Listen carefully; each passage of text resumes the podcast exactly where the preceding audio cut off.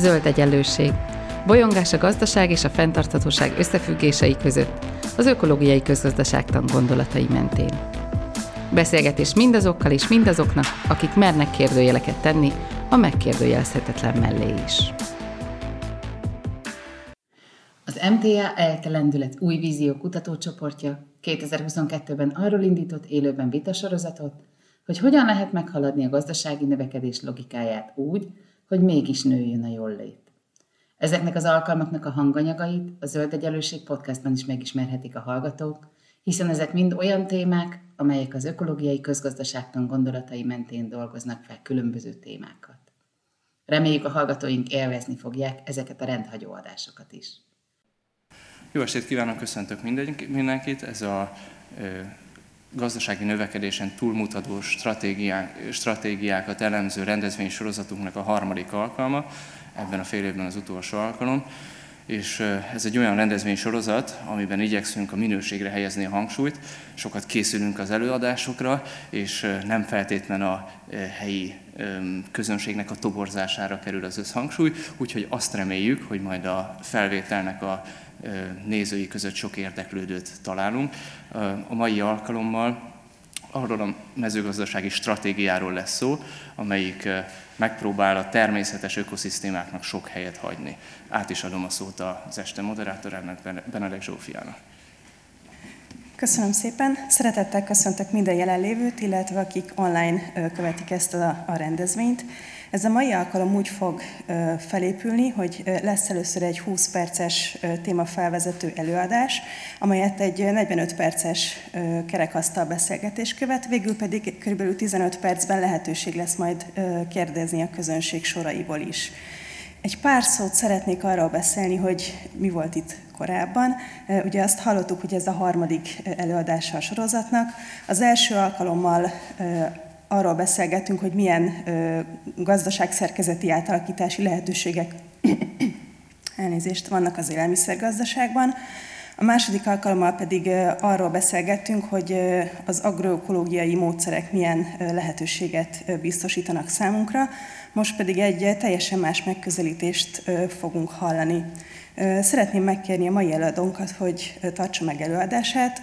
Havasi Máté környezetkutató, halászati szakmérnök, a Hivekovic Családi Gazdaság szakmai igazgatója.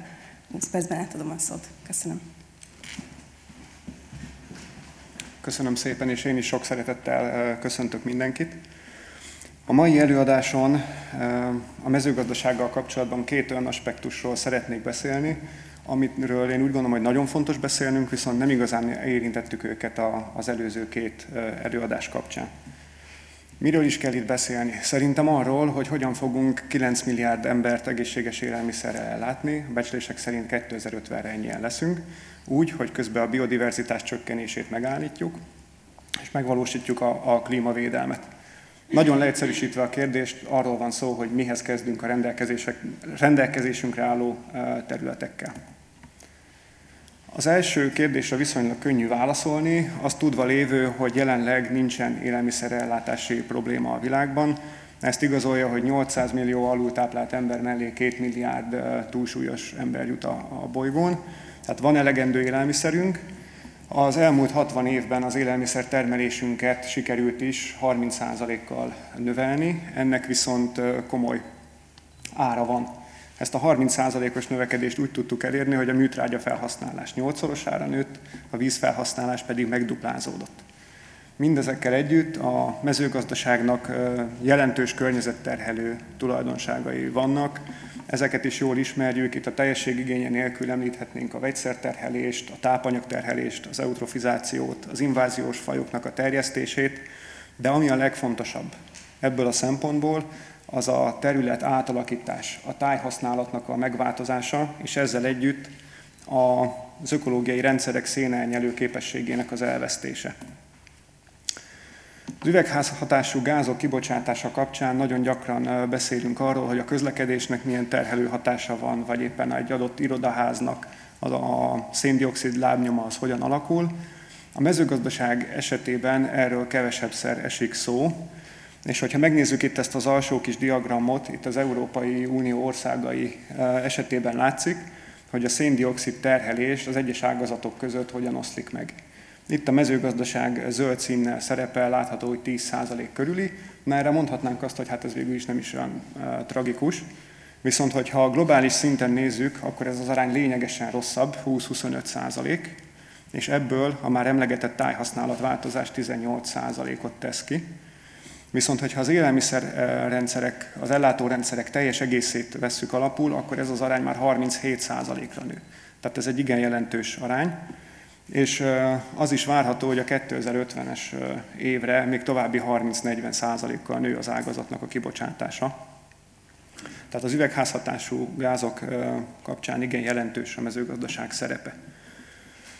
Említettem már, hogy a vízfelhasználás. Ugye az is nagyon jelentős, egy 2017-es adat, hogy a rendelkezésre álló édesvízkészleteknek a 60%-át felhasználta a mezőgazdaság. Itt fotóillusztrációként látható az Araltónak a példája, ami viszonylag jól ismert. Néhány évtized alatt gyakorlatilag ezt a hatalmas kiterjedésű víztestet mondhatni, hogy kiszállítottuk. És itt az okok a klímaváltozás mellett elsősorban a mezőgazdasági öntözés.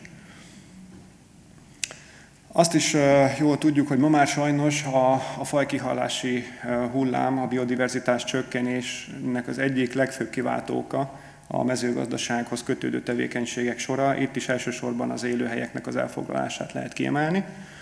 A szakértők azt becsülik, hogy 2100-ig, hogyha a mezőgazdasági gyakorlatokon nem változtatunk, akkor a gerinces populációk felét el fogjuk veszíteni.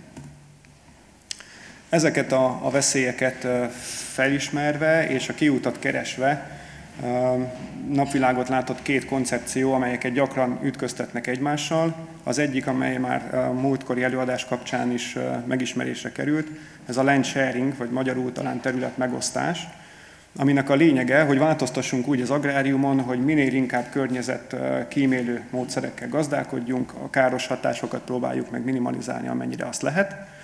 Viszont ez óhatatlanul azzal jár együtt, hogy a szükséges, tehát mezőgazdasági termésre szükséges területeknek a nagysága nő. Tehát egyre több és több területet kell művelés alá fogni. Míg ezzel szemben a skála másik végén a land sparing áll, én ezt leginkább terület meghagyásnak fordítanám, erről szeretnék többet beszélni a mai előadásban.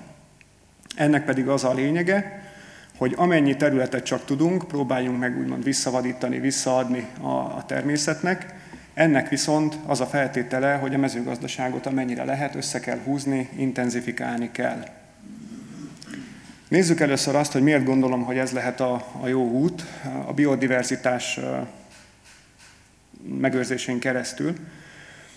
Kolumbiától Gánán át egészen Indiáig most már tanulmányok sora vizsgálta ezt a kérdést, hogy melyik megközelítés a jobb a faj gazdagság megőrzésére.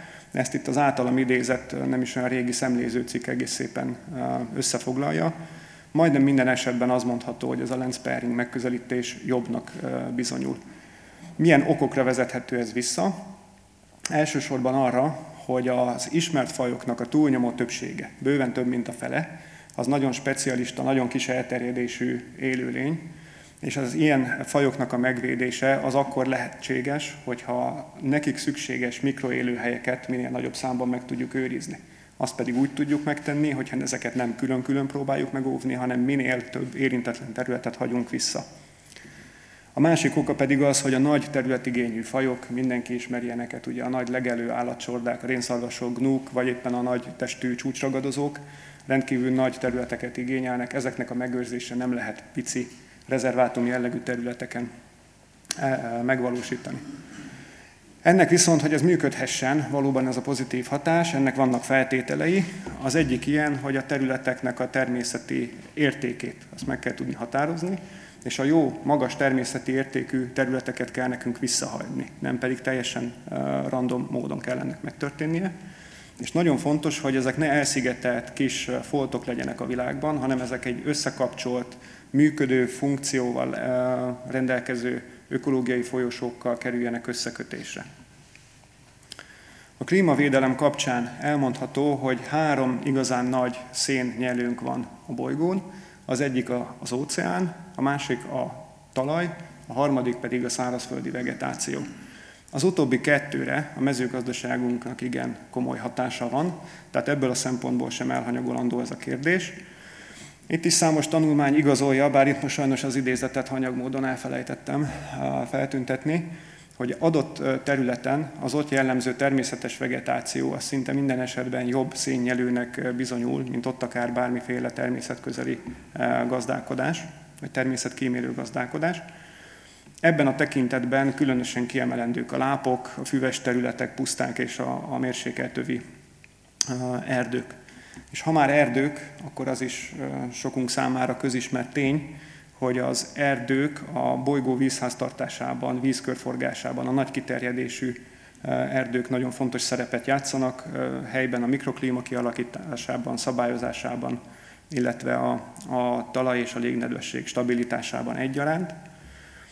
És ezekre a területekre, amit én azt mondom, hogy érdemes visszahagyni, itt elsősorban élőhelyként tekintünk, de ne felejtsük el azt sem, hogy ezek a területek azért ökoszisztéma szolgáltatásokon keresztül szintén hasznosak lehetnek számunkra, szintén tudnak élelmet, fűtő vagy építőanyagot biztosítani. Ezek a területek megőrizhetik a számunkra károsító szervezetek, kártevők, ez a jó szó, kártevők természetes ellenségeit, vagy éppen a beporzókat, és a már sokszor emlegetett szén megkötés is egy ilyen ökoszisztéma szolgáltatás. És ahhoz, hogy a land sparingnek ezeket a pozitív hatásait igazán ki tudjuk használni, ahhoz a becslések szerint a földterületeknek legalább 30%-át kellene érintetlen állapotban hagyni, szárazföldön és az óceánokban egyaránt. Ez az utóbbi, én úgy tudom, hogy ez már papírra vetett, deklarált cél, hogy ide szeretnénk eljutni, és ott talán még könnyebb is lesz megvalósítani, mint a szárazföldön. A természetvédelemben pedig egyre inkább ez a koncepció, a rewilding, a visszavadítás koncepciója egyre nagyobb teret nyer, ami egy kicsit több annál, mint a területek érintetlenül hagyása, de ennek az előadásnak a keretei nem engedik meg ennek a bővebb kifejtését. Ugye semmi sem fenékig tejfel, és minden éremnek két oldala van. A sok előny mellett azért vannak fenntartások is ezzel a rendszerrel kapcsolatban, illetve olyan tényezők, amik a megvalósítást nehezíthetik. Az egyik ilyen, hogy ez a rendszer, ez nem nagyon, nagyon bele kell húznom, félidőnél vagyok. Ez a rendszer, ez nem működik igazán pusztán ösztönzőkkel. Az ember egy folyamatos növekedésre, gyarapodásra van programozva. Nagyon nehezen elképzelhető az, hogy mi pusztán azért érintetlenül hagyunk területeket, hogy hadd legyen jó az orszarvuknak. Tehát a gazdasági kényszer a jelenlegi rendszerben az hajt minket előre. Nagyon fontos az is, hogy az élelmiszertermelésünk az kulturálisan beágyazott. A vidéki életformának a megtartása az sok szempontból nagyon fontos. És ezzel összefügg az is, hogy a társadalmi elfogadottsága az élelmiszer előállítási módoknak, akár az intenzifikációnak, az mennyire van meg, mennyire elfogadható. Különösen igaz az állattenyésztési ágazatokban, ugye az állatjóléti szempontok miatt teljesen jogos. Nagyon fontos az is, hogy ez egy komplex megközelítést kíván, itt nagyon sok ágazatnak kell együttműködnie, nem csak mezőgazdaságról és természetvédelemről beszélünk, itt a várostervezés, a logisztika, a bányászat, itt mind-mind szerephez kell, hogy jusson. És a végére hagytam a legfontosabbat, az intenzív részeknek a problematikája. Tehát azzal, hogy mi egyre jobban intenzifikáljuk, a most meglévő problémák ezeken a területeken megmaradnak, sőt súlyosbodnak, és az élelmiszer ellátásunknak a sérülékenysége, rugalmatlansága az nőni fog. Miért beszélek akkor én mégis intenzifikációról? Amikor ezt a szót halljuk, akkor mindenki előtt ilyen képek lebegnek, ezt senki nem szereti látni, én sem szeretnék ilyen világot, ahol ezt és még fokozottabban folytatjuk. Viszont ezek a klasszikus mezőgazdasági módszerek intenzifikálásával készült technológiák, illetve eljárások. Most viszont már technológiailag és szakértelem tekintetében egyaránt képesek vagyunk arra, hogy gyakorlatilag mindent zárt térben előállítsunk.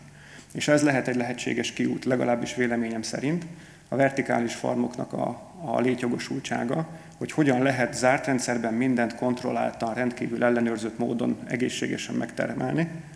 Néhány példa a világból, egy texasi cég, akik mindössze 6-10 hektáron évente 500 tonna leveles zöldséget, paradicsomot és földiepret állítanak elő, mindezt úgy, hogy 99%-kal kevesebb területet használnak és 98%-kal kevesebb vizet.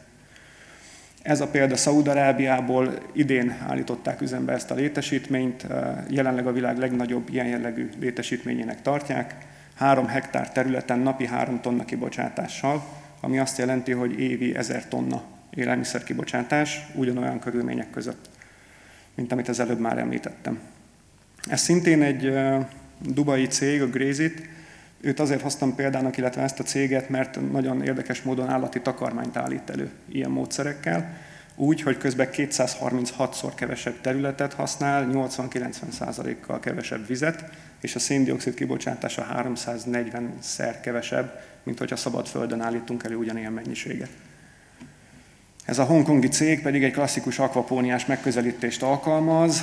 Itt halat és növényeket egyszerre termelnek, a két részt egy termelési ciklusba kötve. Ennek a vertikális farm megközelítésnek milyen előnyei lehetnének? Egyrészt talán a legfontosabb termelési szempontból, hogy függetleníteni tudunk teljes mértékben a környezeti veszélyektől, körülményektől, asszály, belvíz, jégkár vagy éppen károsítók, betegségek, kártevők. Ennek következményeként a vegyszerterhelést is tudjuk drasztikusan, gyakorlatilag nullára csökkenteni. Ennek eredményeként pedig ezek egy nagyon egészséges, biztonságos élelmiszernek tekinthetők. Termelési szempontból drasztikusan csökkenthető a tápanyag és a vízigény, az energiaigény, az pedig annak a hatásfoka az javítható, és itt a zöld energiák felhasználására komoly lehetőségek vannak. Nagyon fontos előnye, hogy rövidül a termelési ciklus, nincsen szezonalitás, egy évben akár 7-8-szor tud ugyanaz a létesítmény terméket piacra vinni, és a rövid ellátási láncoknak is teret ad, hiszen ezt akár otthon vagy az étteremben is el lehet végezni, a felhasználás helyén ezt a termelést. Ahhoz, hogy egy landsparing alapú gazdálkodási rendszerben létezzünk, ahhoz egy nagyon hosszú út vezet, de nézzük, hogy mik azok a lépések, amik segítenek minket oda eljutni. Egyrészt kell egy nagyon erős természetvédelmi oldal a másik oldalról, hogy ezeket a meghagyásokat, terület meghagyásokat valóban el tudjuk végezni. Ehhez kell egy erős természetvédelmi intézményrendszer, zöldmezős beruházások korlátozása, betiltása, és ugye alapját kell, hogy képezze az egésznek a természeti és a termelési értékek meghatározása minden területen. Itt nyilván nagyon sok területet vissza kell vezetni közösségi használatba, közösségi tulajdonba, ezekre forrásokat kell allokálni, és véleményem szerint nagyon fontos, hogy a gazdáknak olyan innovációs pályázatok kerüljenek kiírásra, amik ténylegesen gyakorlati innovációt eredményeznek, és ezt segíti. Ehhez viszont továbbképzésre és átképzésre is szükség lehet, hiszen egy ilyen rendszerű termelés az egészen más tudás alapot feltételez, mint a szabadföldi. És nagyon-nagyon fontos, legalább ennyire fontos szerintem az általános oktatás és ismeretterjesztés, és a felelős marketing, azért, hogy a fogyasztó is tisztában legyen azzal, hogy az adott típusú termelési módozatoknak vannak-e veszélyei, nincsenek veszélyei, mitől kell tartani, mitől nem kell tartani, hogy nyitottabbá tudjunk válni. Számomra az előadás konklúziója az lenne, hogy egyrészt lehet másképp művelni a mezőgazdaságot, mint ahogy műveljük most, és kell is máshogy művelni, erre ez lenne egy lehetséges megközelítési mód. Az, hogy adott területen a land sharing vagy a land sparing az, ami előrébb vinne minket, az valószínűleg területenként változó, és lehet, hogy skálázási kérdés is, tehát területnagyságtól is függ. De valószínű az igazság mindig középúton van, tehát egy köztes vagy akár kevert megoldású mezőgazdasági szerkezet lenne igazán előrevezető. És azt se felejtsük, hogy ezeken kívül azért még számos alternatív megoldás van, mint például a húsfogyasztás csökkentése, egyenlőbb forráselosztások, évelő növények használatára való áttérés, talajművelés nélküli, szántás nélküli művelési rendszerek. De úgy gondolom, hogy ebben a 20 percben ennek a bemutatása fért bele. Szerintem nem lenne ördögtől való egy olyan jövőkép, ahol tiszta, okos, zöld városokban, helyben, kontrolláltan termeljük meg az élelmiszert. Esetleg egy pufferzónában lehetne természetközeli gazdálkodást folytatni a települések környékén, és a felmaradó területeket pedig adjuk vissza a funkcionális természetnek, ami nekünk is előnyünkre válna. A forrásjegyzéket gyorsan fölvillantom, hogyha valaki szeretne ezeknek az adatoknak bővebben utána menni, akkor ezt ez alapján megtehesse, és nagyon köszönöm a megtisztelő figyelmet mindenkinek.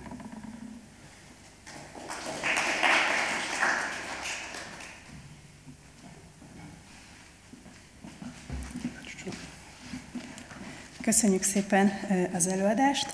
Felkérném a további beszélgető partnereimet is, hogy foglalják el a helyüket. Zalatnai László környezetgazdálkodási szaküzemmérnök, a Nyíregyházi Kosárközösség alapítótagja, illetve Bruder Márton agrármérnök, ökológiai gazdálkodó, a Magyarországi Agroökológiai Hálózat tagja. Az első kérdésem az lenne, Laci, illetve Marci, hogy kérlek mutassátok be röviden magatokat, illetve az általatok képviselt szervezetet. Így talán jobban. Akkor köszöntök én is mindenkit. Zalatnai László vagyok Nyíregyházáról, a Nyíregyházi Kosárbevásárló Közösségtől, ami a Helyben a Jövünk Egyesület fedőnéven működik.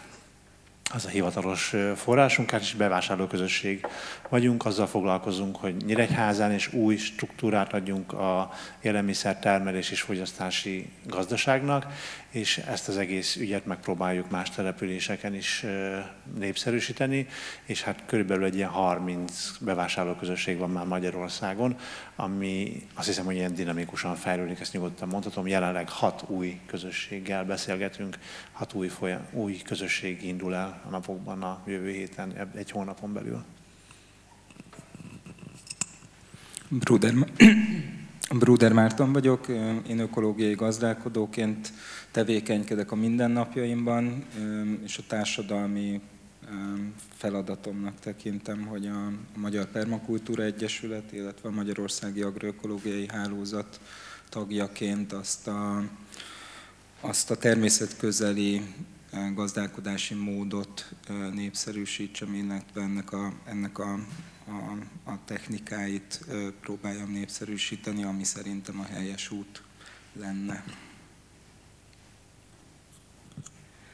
Akkor én rögtön bele is csapnék a lecsóba, és akkor téged kérdeznélek, Marci, hogy természetközeli gazdálkodóként mi a véleményed a talaj nélküli termesztés technológiákról?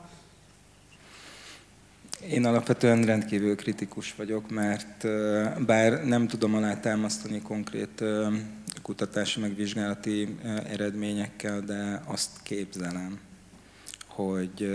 hogy a beltartalmi értékei ezeknek a terményeknek nem ugyanolyanok, mint a talajban, a megfelelő talajélettel működő talajban megtermelt termékek. Tehát eleve ökológiai gazdálkodásban a talaj nélküli termesztési technológia az nem engedélyezett, tehát ökológiai minősítés csak akkor kaphat egy élelmiszer, hogyha az talajban termett.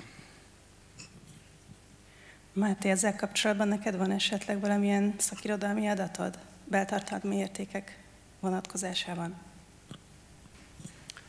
Itt most a zsebemben nincsen. Ezzel nem készültem, de úgy gondolom, hogy lehet ilyet találni. Gyakorlatilag például egy almát most már kémiailag le tudunk írni az utolsó vegyületig, tehát tudjuk, hogy pontosan miből és milyen arányból épül fel. A kémia említése az mindig ellenérzéseket vált ki, de hát mi is kémiából és fizikából vagyunk. Én nagyon örülök annak, hogy Marci ezt felhozta, hogy úgy gondolom és úgy érzem. Az előadásban is próbáltam erre utalni, hogy nagyon sokszor ezek az érzések azok, amik minket elvisznek egyik vagy másik irányba. És bár most én sem tudom semmivel alátámasztani, de nem vagyok benne biztos, hogy ezek mindig a helyes irányba visznek minket. Hiszen attól függetlenül, hogy nincs talaj a növény körül, ugyanazokat a makro- és mikrotápanyagokat kapja, mint a talajban, és ugyanazok a fehérjék, ugyanazok a struktúrszerkezetek épülnek fel a növényben. Ami egyébként kimutatható, tehát biztos vagyok benne, hogy vannak ilyen vizsgálatok. Hát, bocsánat, annyi, hogy ez tagadhatatlanul előnye ezeknek a termesztési rendszereknek, hogy a vegyszer használata, a növényvédőszer felhasználás az alacsonyabb, vagy akár nulla. Tehát ebből a szempontból megvannak az előnyei biztosan. Igen, ezért beszélgetünk sok mindenről, hogy akkor melyik a jobb megoldás, és akkor azzal hasonlítsuk szerintem össze, hogy ma milyen élelmiszerhez jutunk hozzá, mennyi szermaradványa van az adott húsokban, zöldségekben. Tehát, hogy itt van egy nagy paletta, van egy jó nagy problémahalmaz előttünk, és most akkor nézzük meg azt, hogy milyen lehetőségeink vannak is. Szerintem Ez a virágozon sok virág elv szerintem nagyon jó. Nézzük meg, kutassuk, mérjük, hasonlítsuk össze, hogyha ugye, hogy a land sparing vagy land sharing, kettő között akarunk választani, de közben ma egy nagyipari, intenzív mezőgazdaság közül is kellene választani. Tehát, hogy erre a palettára még jó néhány más földhasználati módot is bele kellene illeszteni, és akkor egészen sokkal, egy inkább színesebb képet látunk majd.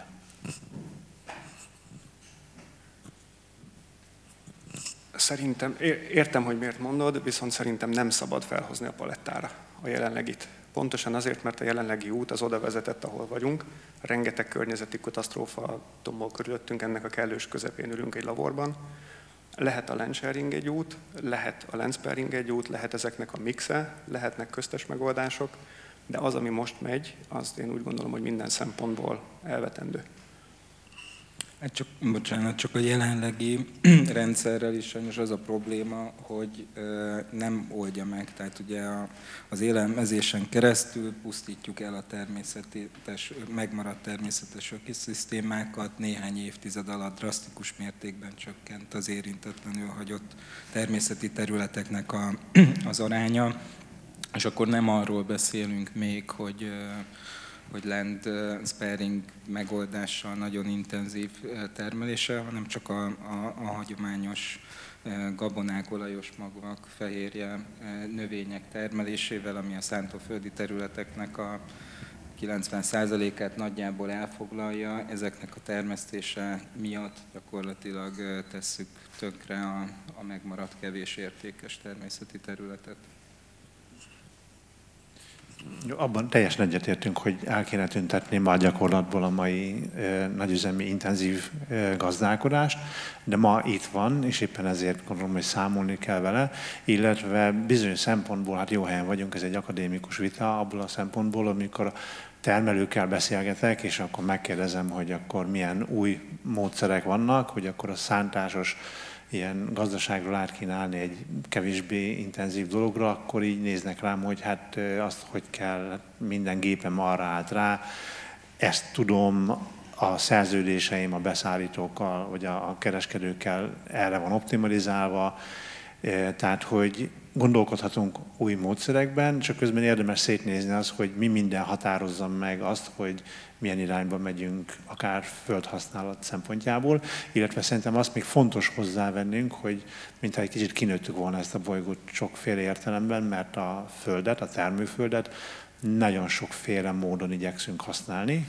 Ugye az élelmiszer termelés az egyik, de az agrárium az foglalkozik azzal is, hogy ipar számára állít elő energiahordozókat, nyersanyagokat, plusz vannak az összes többi egyéb földhasználat, az infrastruktúráink, az iparterület foglalása, a közlekedés, a turizmus, tehát hogy ezek mind területet igényelnek, és hát egyre szűkül, és akkor nem beszélünk arról, vagy hát beszélünk arról, hogy a természet maga is, én is azt gondolom, hogy egy jó nagy területen ahhoz, hogy mi is tudjunk működni, a természetet is hagyni kéne úgy, ahogy van működni, turizmus nélkül, minden nélkül így magára hagyva.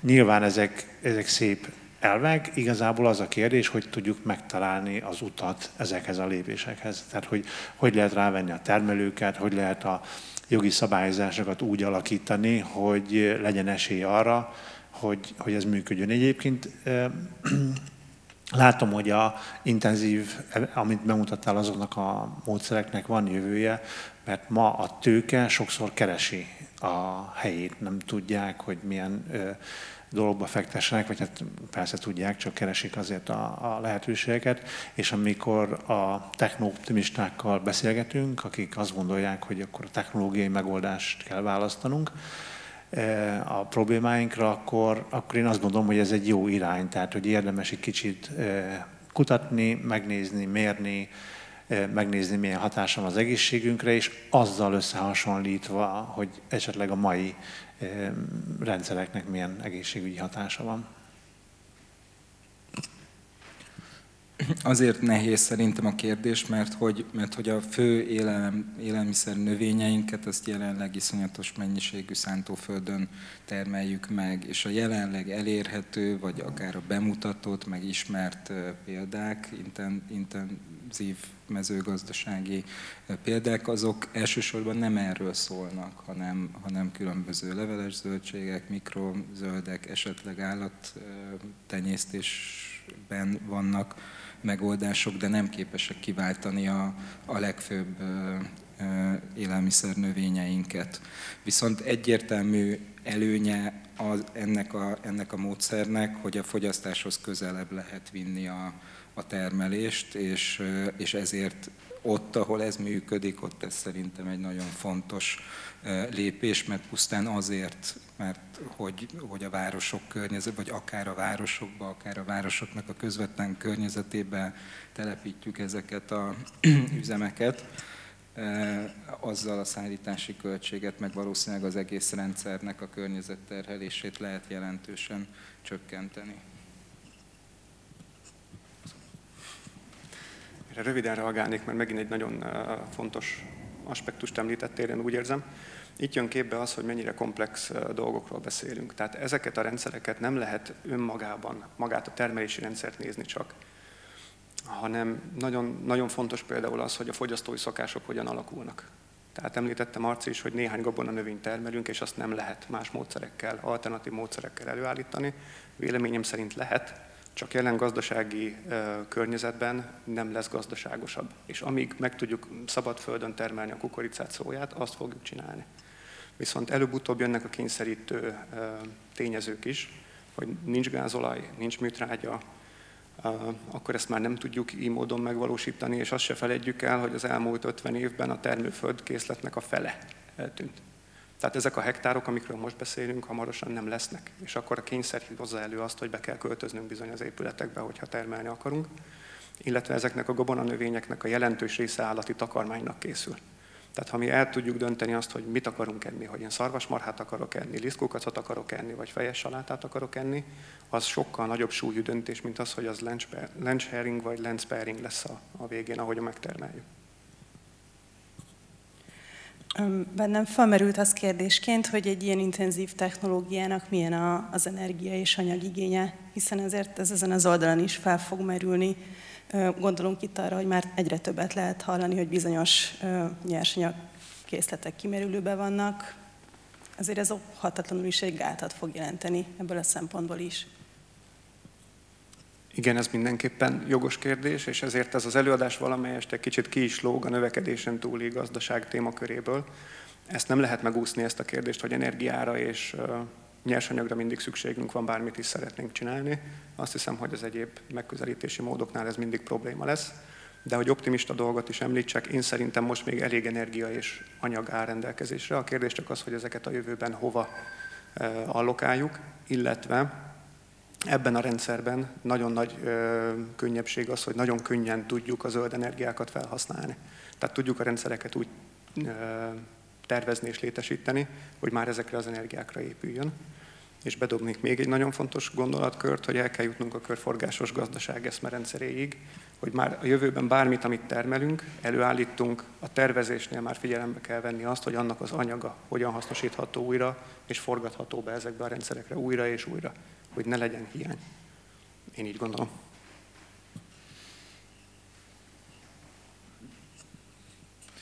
Jó, de ezt csak csatlakozni tudok, mert tehát nagyon összetett a kérdés, de szerintem van megoldás, vagy van remény, érdemes közelebb menni a mostani problémákhoz.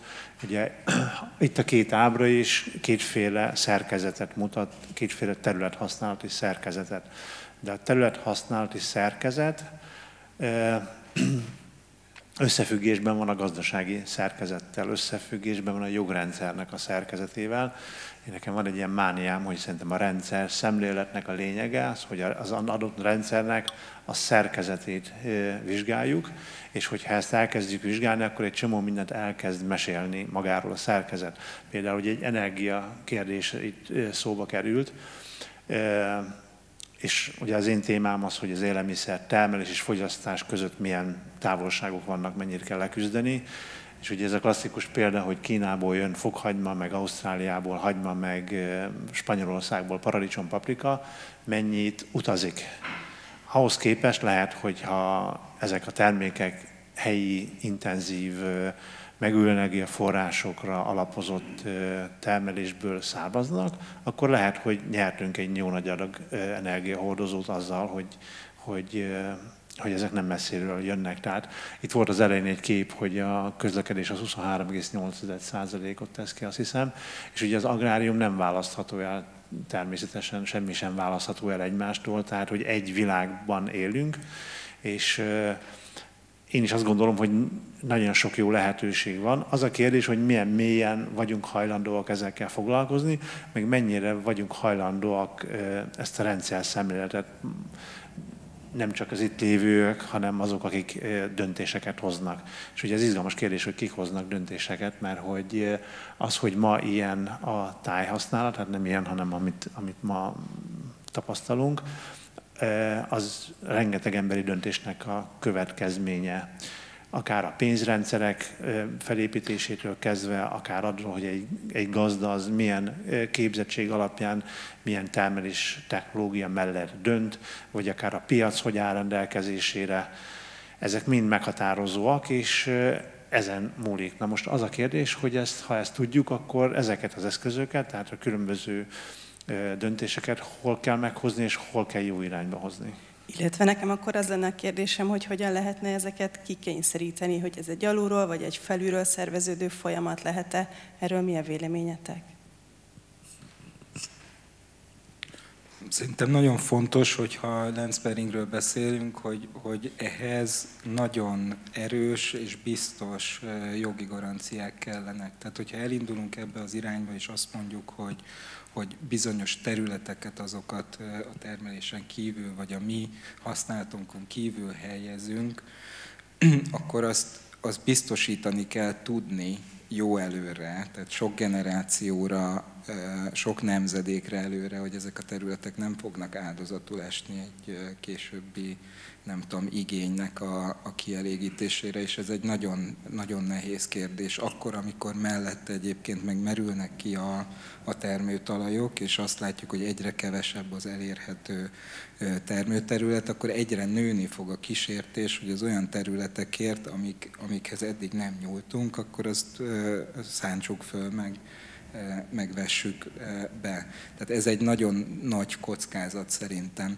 És még egy dolog ebből a szempontból, hogy Ben Máté arról beszélt, hogy a világ növekvő népességének, 9 milliárd embernek az ellátásáról van szó, de valójában szerintem itt nálunk Magyarországon fontos azt felismerni, hogy nálunk nem ilyen folyamatok zajlanak, nálunk egy alapvetően csökkenő népességet kell tudni jó minőségben kiszolgálni, és szerintem a megoldást azt úgy kell választani, hogy Magyarországon a mi utódaink, a következő generációk számára tudjuk megőrizni azokat az alapokat, amin tudnak ők gazdálkodni, és nem feltétlenül kell mindenben a globális problémák alapján a döntéseinket meghozni. Én erről azt gondolom, hogy amikor ilyen súlyú globális problémákkal nézünk szembe, mint a klímaváltozás, csak hogy más ne említsek, itt nagyon nehéz csak határokon belül gondolkodni. Tehát ezek a hatások határokon átnyúlók, mindenkinek ki kell venni ebben a részét. Egyébként részben egyetértek azzal, amit mondasz, viszont ez beilleszthető ebbe az eszmerendszerbe is, a landbearing eszmerendszerébe. És Zsófi, ne haragudj, mi volt az alapkérdésed, mert arra szerettem volna reagálni, csak ez elvitte a fejemet. A kikényszerítés, igen. Tehát, hogy ez az előadásban is próbáltam arra utalni, hogy ez egy rendkívül komplex dolog, és nem működik pusztán ösztönzőkkel. Ez egy nagyon szigorú, jól meghatározott jogrendszerbe épülő, felülről jövő szabályozásnak kell lennie. Viszont a szabályozást a politikusok hozzák, a politikusokat a tömegek választják, irányítják, én azt gondolom. Tehát az egésznek a szándéka az a tömegből kell, hogy fakadjon. Tehát alulról kell felismerni, meghatározni a szándékot, és aztán kikényszeríteni a politikusokon keresztül, viszont magát a rendszert az biztos, hogy felülről kell szabályozni. Bennem még az merült fel így az előzőek kapcsán, hogy Ugye kellene garanciák, ahogy mondtad, hogy nehogy mégiscsak művelés alá vonjuk ezeket a területeket. Csak itt szeretnék utalni a visszapattanó hatásra. Tehát azért nagyon sok olyan tapasztalat van már, hogyha nő a hatékonyság, akkor az inkább fokozódó igényt generál. Hogy erről mi a véleményetek, ezt hogyan lehetne kezelni ebben az esetben? Hát itt a tőkelogika, visszatérünk, meg korábbi előadásokon is már beszélgettünk erről, tehát itt alapvetően a tőkelogikával kell szakítani ahhoz, hogy bármilyen megoldás az működőképes legyen. Tehát nem lehetséges a folyamatos növekedés egy határos környezetben, tehát muszáj valami máshogy megközelítenünk a rendszer működését. Viszont akkor hadd kérdezzek itt vissza, hogy biztos, hogy ebben az esetben is, úgy értem, hogy egy ilyen techno-optimista esetben ez beleilleszthető a növekedés logikájába. Tehát, hogy itt elképzelhető esetleg egy zöld növekedés csak ebben a szektorban? Én nem vagyok techno-optimista, úgyhogy valaki másnak adom a mikrofon. Én sem vagyok az, de hogy csak kapcsolódnék, hogy nem csak biológia és kémia vagyunk, hanem szellem. És a szellemi téren szerintem abban mindannyian megegyezünk, hogy bőven van még növekedési potenciál. Tehát, hogyha ezt az anyagi növekedést áttennénk a szellemére, és azt mondanánk, hogy akkor a tudatosulásra gyúrunk itt a Földön, minden 7-8-9 milliárd ember, nem tudom hányan leszünk majd, és megkeressük azokat a lehetőségeket, mert ahogy az előadás is azzal indult, hogy van elég élelmiszer, csak ez rosszul van elosztva.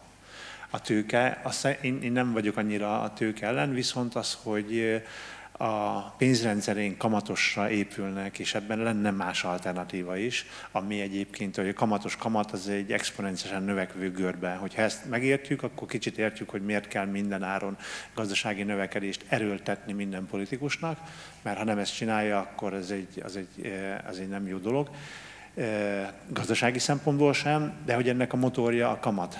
Na most, ha ezt lecserélnénk egy másik pénzrendszerre, egy másik gondolkodási módszerre, akkor lehet, hogy egy csomó ilyen kérdés jobban meg tudna oldódni, hiszen hogyha, és a történelemben erre már sok példa volt, hogyha nem ilyen típusú a pénzrendszerünk, ami a gazdaságot, az anyagi erőforrások használatát növeli a kamat miatt, akkor el tud indulni egy szellemi fejlődés, egy tudatosulás, és el tud indulni. Én azt látom, hogy ezt az anyag felhasználásának a növekedését és az energia összekapcsolva az energiafelhasználásnak a növekedését kellene áttennünk egy másik dimenzióba, ami a jól létről szól. És a jól lét ez már nem arról szól, hogy mennyi dolgot tudok még elfogyasztani, hanem hogy milyen minőségű életet élek, milyennek a társas kapcsolataink, milyen környezet vesz bennünket körül, és milyen szellemi munkát tudunk végezni.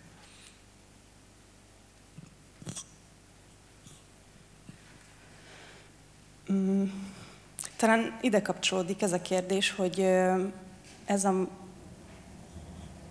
utópia, nevezzük utópiának, milyen kérdéseket vet föl az együttműködés, illetve a verseny vonatkozásában. Ugye a korábbi alkalmakkor megbeszéltük, hogy azok a rendszerek, amiket Laci, illetve Marci képvisel, tágteret hagynak az együttműködésre, de vajon mi a helyzet ebben az esetben? Most már lehet, hogy mégis inkább az első kérdésre válaszolnék, vagy az előzőben. Nagyon nehéz. Ez, amit felvázoltam, ez a megközelítési mód, ezekre a jellegű problémákra nem ad választ, de én azt gondolom, hogy rosszabb sem lenne pusztán attól, hogy a termelési rendszert átültetjük egy másik fizikai struktúrába. Attól ez a versenyhelyzet, vagy az együttműködési kérdése, én azt gondolom, hogy nem változik semmilyen módon. Ennek a vertikális farm technológiai megvalósításnak még a kérdése annyira nem kiforrott, hogy ebben rengeteg kutatnivaló van még, finomítani való van, optimalizálni való van, és még kellően nagy a piac, mert ugye ezt viszonylag kevesen csinálják. Én azt gondolom, hogy itt még indulásnál a versenyhelyzet kevésbé kiélezett, és a tudás megosztás az talán nyitottabb. Később ez változhat. Ez a fő különbség szerintem a két megközelítés között. Tehát ugye a land sharing alapvetően, hogy a terület megosztásnak az elvei, meg a működési módszerei, azok alapvetően mutatnak a közösségi gazdálkodás, a közösségnek a bevonása irányába. Míg a land sparing vagy a vertikális farm megoldások, ezek nem fognak közösségi térré válni, ezek a farmok. Ide nem lesz kellemes, ezek nem lesznek kellemes munkahelyek. Ide nem gondolom, hogy szívesen fognak jelentkezni, dolgozni az emberek. Tehát, hogy alapvetően ez egy nagyon másfajta tér, meg életmód lesz, mint hogyha ezt egyébként egy természettel összhangban működő farmon végeznénk, ezt az élelemtermelő tevékenységet. Igen, ezt nagyon jól mondtad, hogy ez egy teljesen más világ lesz, de én itt nagyjából ezt vázoltam, egy teljesen más jövőképet, amiben vagyunk. Én úgy gondolom, hogy ebben a világban az emberek nem a farmokra járnak majd szórakozni, hanem az érintetlen erdőkbe, aminek lehet kirándulásra kijelölt része, és gyönyörködnek a bölincshordákba, vagy tudom is én. Én azt nem látom ennyire szkeptikusan, hogy ilyen helyekre nem járnak szívesen az emberek. A mai világunkban én nagyon könnyen elképzelek egy ilyen csodák palotája jellegű vertikális farmot, ahol az emberek szívesen bemennek tanulni és csodálkozni, hogy wow, ilyet lehet csinálni, és miért ne. És adott esetben ez munkahelyeket ugyanúgy tud biztosítani, mint egy Audi gyár. Tehát én nem gondolom, hogy ez ennyire elszakadna a valóságtól ez a megközelítés. Erre akkor szeretnék gyorsan rácsatlakozni, mert már egy ideje meg szerettem volna kérdezni. A múltkori alkalmakkor többet beszélgettünk a vidéknek a népesség megtartó képességéről, illetve hogy az általatok korábban felvázolt rendszerekre milyen teret adnak. Hogyha most egy ilyen intenzív megoldásban gondolkozunk, ez vajon mennyire elképzelhető kisebb településeken? Tehát ebből a szempontból ez vajon mennyire lehet jó megoldás? Én azt gondolom, hogy lehetne, miért ne lehetne. Tehát az előző válaszomra visszacsatolva, tehát ez is munkahelyeket teremt, ezekben a létesítményekben is dolgozni kell. Mérnököknek, olyan embereknek, akik a növényeket szüretelik, nagyon sokféle munkakört el lehet ebben is képzelni. Megvalósítás, üzemeltetés, tervezés, bemutatás. Én azt gondolom, hogy miért ne lehetne ezeket a farmokat akár önkormányzati vagy civil szervezeti szinten üzemeltetni. Tehát itt nem feltétlenül csak a profitorientált vállalkozásokra kell gondolni.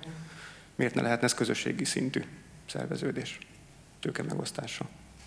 Én azért vitatkoznék ezzel, mert hogy alapvetően a legnagyobb előnye, és egyébként, hogyha üzleti modell szempontjából vizsgáljuk a kérdést, akkor is az a nagy előny, hogy itt a fogyasztókhoz közel lehet vinni a termelésnek a helyszínét és a szállítási távolságokat, a logisztikai költségeket lehet jelentősen csökkenteni azzal, hogy városokba, városok környékére költöznek a farmok, ami egyúttal magával vonja a további koncentrációt is ezekbe a városi térségekbe. De hát hiszen valahol ez is a megközelítésnek a lényege, ugye, hogy land sparing, tehát hogy szabadítsunk föl területeket, és ne használjunk, és akkor ebből a szempontból örvendetes tényként kell arra néznünk, hogy falvak népessége költözik el, megszűnik meg, és visszaadjuk a természetnek a területet. Legalábbis a megközelítésnek a logikája az ez diktálná, szerintem. Akkor visszaveszem a labdát, mert lehet, hogy itt a nagyon szélsőséges példámmal egy kicsit elvittem a gondolatot, hogy ez tényleg úgy kell, hogy kinézzen, hogy vannak emberi diaszpórák, és azon kívül csak az ős dzsungelek, és semmi más. Ez annál egy sokkal nyitottabb megközelítés. Képzeljünk el ugyanúgy vidéki falvakat, ahol az emberek mondjuk nem ki a 150 hektáros szántóra járnak az élelmiszert megtermelni, hanem egy 3 hektáros csarnokba, és mellette ott van a rét, a legelő adott esetben, és ott vannak az erdők. Tehát nem szabad nagyon végletesen nézni ezt a megközelítést sem. Én azt sem gondolom, hogy ez az érintetlen természet, amit most így hívunk, ennek valóban érintetlennek kell lennie olyan értelemben, hogy oda emberben nem teheti a lábát, hanem ezeknek funkcionálisan kell tudni úgy működni, mint hogyha az ember nem lenne. Tehát mértékletesen lehet hozzányúlni. Igen, még egyszer, tehát hogy valami olyanról vitatkozunk, ami ma jelenleg még nem realitás, és az a kérdés, hogy hogy lesz realitás, engem ez érdekel. Ez a verseny, ez különösen foglalkoztat, mert hogy mind versenyzünk, meg miért versenyzünk, szűkös erőforrások megszerzéséért, hogy ki legyen több erőforrás birtokosa. Mi lenne, ha kicserélnénk a versenyt, hogy ki a bölcsőbb, tehát ilyen bölcsességversenyt játszanánk itt. Ez ma elképzelhetetlen szerintem, de ha nem változik meg ez a mai rendszer, és tényleg nőnek a multicégek, és néhány nagyvállalat kezébe kerül a föld összes természeti erőforrása és szántóföldje, és a élelmiszernövényeknek a genetikai állománya és ezeknek a cégeknek a birtokában lesz, akkor egy nagyon jó kis beszélgetést folytatunk ezekről, hogy mi lenne a jó, de egy teljesen más jövőkép fog megvalósulni. És ezért fontos szerintem, hogy közösségben, helyi emberek, beszélgessünk. Én szerintem elférnek egyenlőre mind a két irány, jó lehet arra, hogy nézzük meg, hogyan tudunk a mai agrárgyakorlatból kitölni. És hogy ugye ez napi példám, hogy Magyarországon nagyon sok jó technológiával dolgozó gazda van, biodinamikus, biomódszerekkel mulcsolnak, mély mulcsolnak, de közben nem tudnak a piacra jutni, mert ők a termeléshez értenek. A piacot azt már nagy nemzetközi cégek uralják zömében, és ilyen hihetetlen olcsó áron veszik meg ezektől a gazdáktól a termékeket. Tehát akkor itt most lehet, hogy itt egy pici beavatkozás lehet, és akkor elindulunk ezekkel a szemléletmódokkal, és akkor azokkal a gazdákkal, akik már eleve nyitottak, hogy valami más kell. Van egy csomó fiatal, vannak akik szeretnek programozni, nekik ez az intenzív irány, ez nagyon be tud jönni, csak akkor tegyük hozzá azt, hogy milyen piac lesz, tegyük hozzá közösségeket, tegyük hozzá egy új gazdasági formát, amivel ezek finanszírozhatóvá válnak. Én ezt szerintem meg lehet csinálni. Ezt mutatja az elmúlt 10 év gyakorlatunk, hogy ezt évről évre több embert lehet elérni, egyre inkább értik meg az emberek, hogy itt valamilyen változás kell, és ennek ők maguk a részesei. Nekem van még egy félelmem ezzel a megközelítéssel kapcsolatban. Csak példaként hozom fel, hogy múlt héten látogattam meg egy ismerősömnek a mikrozöld farmját, és azt kell tudni ezekről a terményekről, hogy alapvetően az új belépők, akik adott esetben ökológiai, biodinamikus, stb. Módszerekkel kezdenek el élelmiszert termelni, az nagyon sokszor választják ezeket hát részben a primőr zöldségeket, részben ezeket a leveles zöldségeknek a termesztését, pusztán azért, mert ezen a területen a legnagyobb a munka hozzáadott értéke, és viszonylag alacsony beruházási összeggel nagy hozzáadott értéket lehet előállítani, tehát könnyű belépni ebbe a gazdálkodási módba. Hogyha ezt néhány tőkeintenzív, nagyobb erős cég veszi mondjuk Budapest környékén készbe, és létrehoz 5-6 olyan nagy vertikális farmot, mint amit itt a képeken is láttuk, akkor gyakorlatilag kiszorították az összes olyan kezdő, új belépő gazdálkodót, aki jelenleg ezen a területen próbál érvényesülni, mert abban biztos vagyok, hogy egyébként közgazdasági vagy vállalatgazdaságtani szempontból ezek eredményesebb termelést fognak tudni biztosítani, meg olcsóbb árut, mint ahogy jelenleg a sok különálló gazdálkodó képes rá. Igen, hát ugye mindenre nagyon nehéz választ adni, de erre már azért azt hiszem, hogy elhangzott a válasz, hogy itt a gazdasági rendszer, tehát az a gazdasági környezet, amiben vagyunk, azt teszi lehetővé ezt. Ez bármelyik rendszerben előfordul.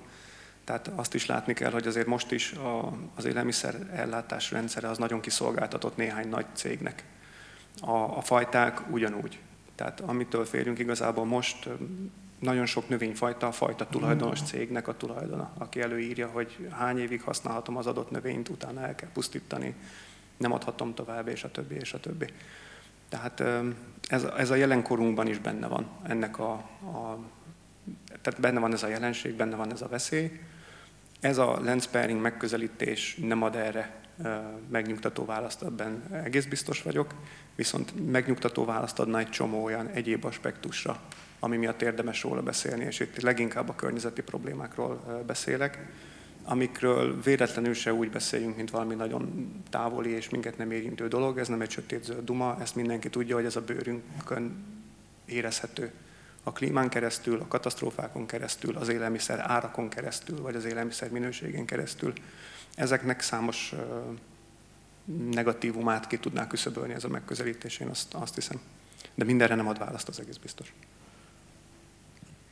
Bennem az merült fel, hogy ezek az intenzív rendszerek mennyi teret hagynak mondjuk az ilyen hagyományos fajták, tájfajták túléléséhez, az agrobiodiverzitáshoz. Meg kell egyáltalán menteni. Mi erről a véleményetek?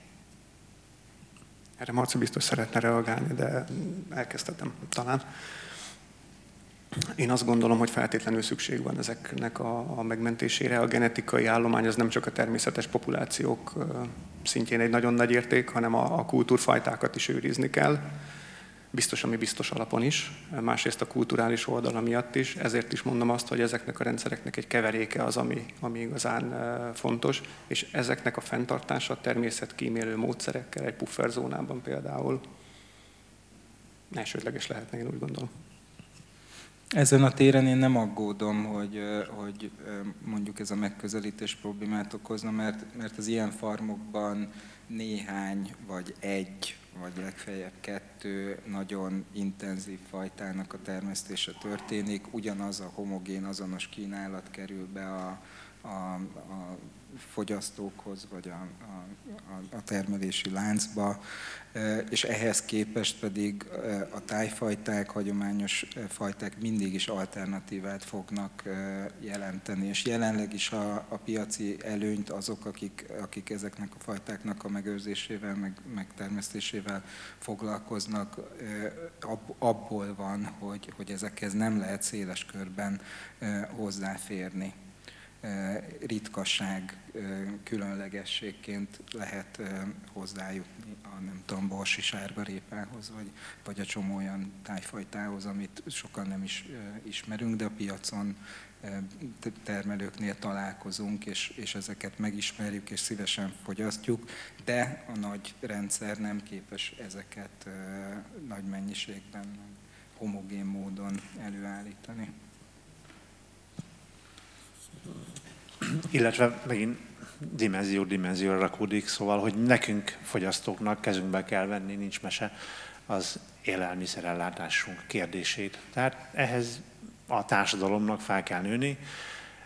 Nagyon sok jó példa van, akár az európai térségekben, a Katalán integrált szövetkezet példáját tudom mondani, vagy Franciaországban az állam finanszírozza azt, hogy bizonyos régiókban az élelmiszer önrendelkezést az ott lévő szereplők, termelők, fogyasztók, közösségek együtt tervezzék meg, és nézzék, hogy akkor mi a következő irány, és akkor az állami vagy a uniós forrásokat megpróbálják arra felé irányítani, amit egy közösségi tervezésben hoztak meg az emberek.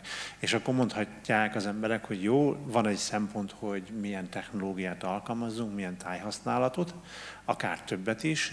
Azért mondom ezt a tudatosságot és a közösségi dolgot, mert ezt csak együtt tudjuk megcsinálni. Tehát, hogy lehet néhány gazda, aki nagyon tudatos, de hogyha így bennünket, embereket nem érdekel, csak hogy legyen olcsón valami, akkor ennek egyrészt az árát úgyis meg fogjuk fizetni az egészségünkben, meg megfizetjük abban, hogy nem lesz gazdaságilag is működőképes a vidék, ez már most is így van, ez nem jövő idő, hanem jelen idő.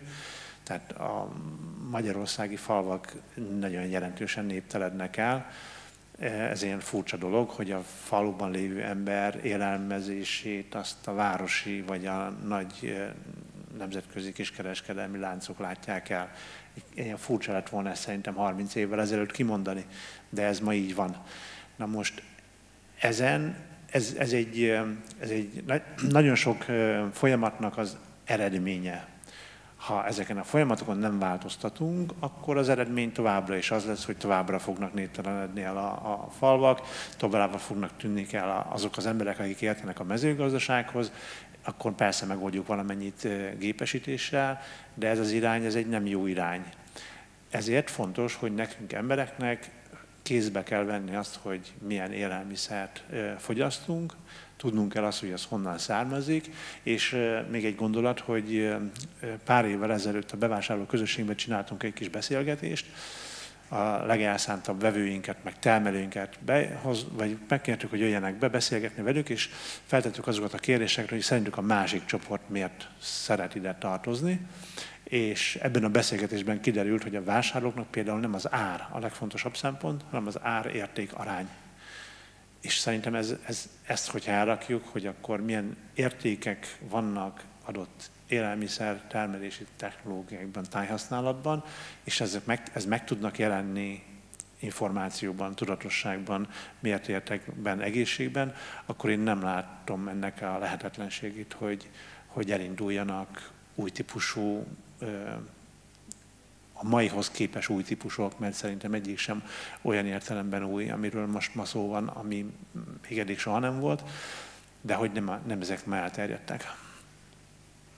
Az jutott eszembe, miközben beszéltél, hogy lehet, hogy igazából több embernek van pincéje, mint földje, hogy ezek a rendszerek végül is skálázhatóak, fölfele is, lefelé is, hogy mennyire lehet realitás az, hogy akár közösségi szinten, de hogy létrejönnek olyan közösségek, hogy otthon megtermeli mindenki a maga pincéjében ezt, azt. A lehetőség szerintem adott, de nem akarom magamat ismételni, mindig rendszerfüggő a történet. Tehát amikor ez elérhető áron bárki számára ott lesz az adott technológia, miért ne lehetne megcsinálni? Tehát ez pont arra ad lehetőséget, hogy ezt aztán tényleg bárhol lehet csinálni. Tehát ma már van arra példa, hogy Tokióban nem tudom hányadik emeletén felhőkarcolónak étkezési halat termelnek. Bárhol lehet, igen, otthon a nappaliban is lehet. Én a lisztkukacaimat otthon csinálom a nappaliban, az íróasztalon, és azt teszem. Hát én erre csak azt mondom, hogy én a nagyszüleimnél, akik egyébként már tanyán éltek, de Hódmezővásárhely belvárosába költöztek később, ott a pincében gombát termesztettek, a padláson galambok voltak, a kiskertben gyümölcsfák, meg veteményes, kint a telken, a gyümölcsös telken ott voltak a mélykaptárak, és meg a baromfi is helyet kapott. Tehát, hogy valamikor ez teljesen normális volt, hogy akár városi környezetben is a saját élelmiszerünket nagy mértékben, mellesleg a nagyszüleim egyébként nem mezőgazdaságból éltek, hanem ez a mellékes tevékenységük volt. Tehát, hogy ez inkább hozzáállás, meg tudatosság, meg nem tudom, jó érzésnek a kérdése szerintem, nem technológiai kérdés, hogy szükség van-e, nem tudom, LED megvilágításos szekrényekre ahhoz, hogy palántát neveljünk, meg mikrozöldet otthon, más módon is képesek lehetünk, vagy képesek vagyunk arra, hogy élelmet állítsunk elő saját magunk számára. Én inkább ma ilyen vagyok, hogy lehet, de hogy érdemese vagy, hogy ez a legjobb megoldás. Én azt gondolom, hogy mi emberek akkor működhetünk jól egy gazdaságot, hogyha egymást látjuk el. Tehát nem csak a saját magam szükségleteit termelem meg otthon, illetve felteszem azt a kérdést, hogy mondjuk a saját magam számára termelem meg a zöldségeket, de mondjuk a vető meg honnan származik. Ez egy nagyon izgalmas kérdés adott esetben az intenzív rendszerekben is. Éppen ezért gondolom azt, hogy jó csináljak, még akár hobbinak is jó egy meditatív folyamat végignézni egy növénynek a növekedését, és nagyon sok mindenre lehet jutni belőle, már csak visszacsatolva a szellemi fejlődésre, de hogy alapvetően érdemes olyan gazdaságokat létrehozni, ahol mi emberek egymásnak tudunk értéket előállítani, és ebben szerintem a technológiának mindig van szerepe. Mert hogy néha tényleg lélekölő az a munka, ami akár az agráriumban, akár más ipari tevékenységekben van, ezt nyugodtan elvégezhetik a gépek, de azzal az idővel mit kezdünk? Ezt elbutulunk különböző okos eszközök előtt, vagy valami szellemi dologra fordítjuk. És igazából én azt hiszem, hogy itt nagyon tetszik nekem ez a úgy kezdted el, hogy népesség megtartó képesség, de hogy ezzel a szójátékkal lehetne egy kicsit tovább menni, hogy képesség megtartó népesség, mert hogy egy társadalom, egy közösség csak akkor fog tudni jól működni, ha mi emberek egymással állandóan szóba állunk, és közösségi folyamatokat alkotunk. Nem csak a szórakozás terén, hanem a saját gazdasági életünk megtervezése terén, az oktatás terén, és akkor végig lehetne venni a mai kritikus területeket, amiket az újságokból, meg a híradókból, meg a hírekből láttuk, hogy ezzel baj van, vagy nem csak ott. Én azt gondolom, hogy a közösségben, az emberek együttműködésében még messze nem tartunk ott, ahol lehetne. Egyébként milyen típusú munkaerőre lenne szükség? Mérnöki készségekre nyilván, de hogy mi az, ami még szükséges egy ilyen intenzív technológiához? Illetve, hogy lehet ezt a tudást megszerezni?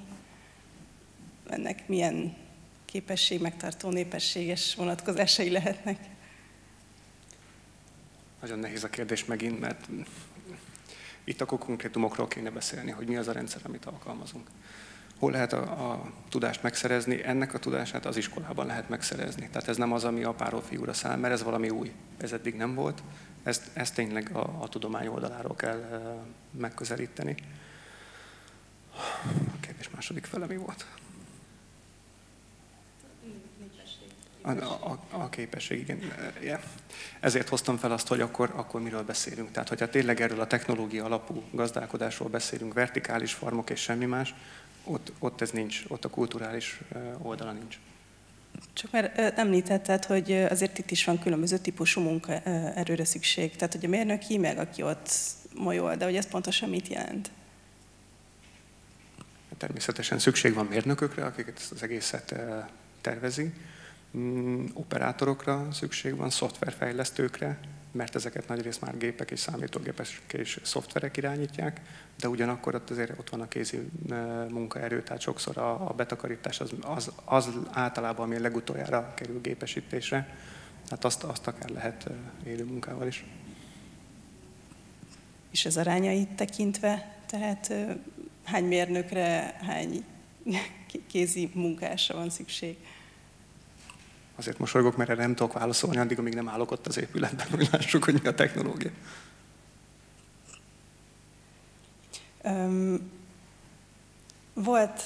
Említetted, hogy ugye van egy cég, aki már állati takarmányokkal is kísérletezik. Mennyire elképzelhető ez a típusú intenzifikáció, hogyha elhagyjuk a növények vonalát állati oldalon? Illetve, hogy ezek a rendszerek mennyiben különböznének a mai nagy telepektől? Lehetőség és szándék itt elválik. Tehát lehetőségünk az természetesen van, viszont kísértetiesen hasonlítana a jelenlegi intenzív állattenyésztési eljárásokra, és kérdés, hogy ezt akarjuk-e? Szerintem nem. Tehát itt nem véletlenül növénytermesztéses példákat hozok alapvetően erre a megközelítésre, mert itt kell, hogy ez egy-egy járon azzal is, hogy a fogyasztói szokások változnak. Ne akarjunk annyi állati fehérjét fogyasztani, amennyit fogyasztunk most, mert nem tesz jót a bolygónak, és ezáltal nekünk se. Ha állati fehérjét fogyasztunk, akkor az legyen hal, vagy legyen rovar, és akkor most megint egy új frontot nyitok. Igen, ez szerintem mindegy, hogy milyen megoldásról beszélünk, ez fontos megemlíteni, hogy bármelyik módszert választjuk, nem lesz lehetőség arra, hogy ilyen mértékű húst állítsunk elő a világon. Tehát, hogy ez ahhoz, hogy érdemi változás, hogy a biodiverzitás megőrzésében érdemi eredményeket tudjunk elérni, ez alapfeltétel, hogy a húsfogyasztást azt csökkenteni tudjuk.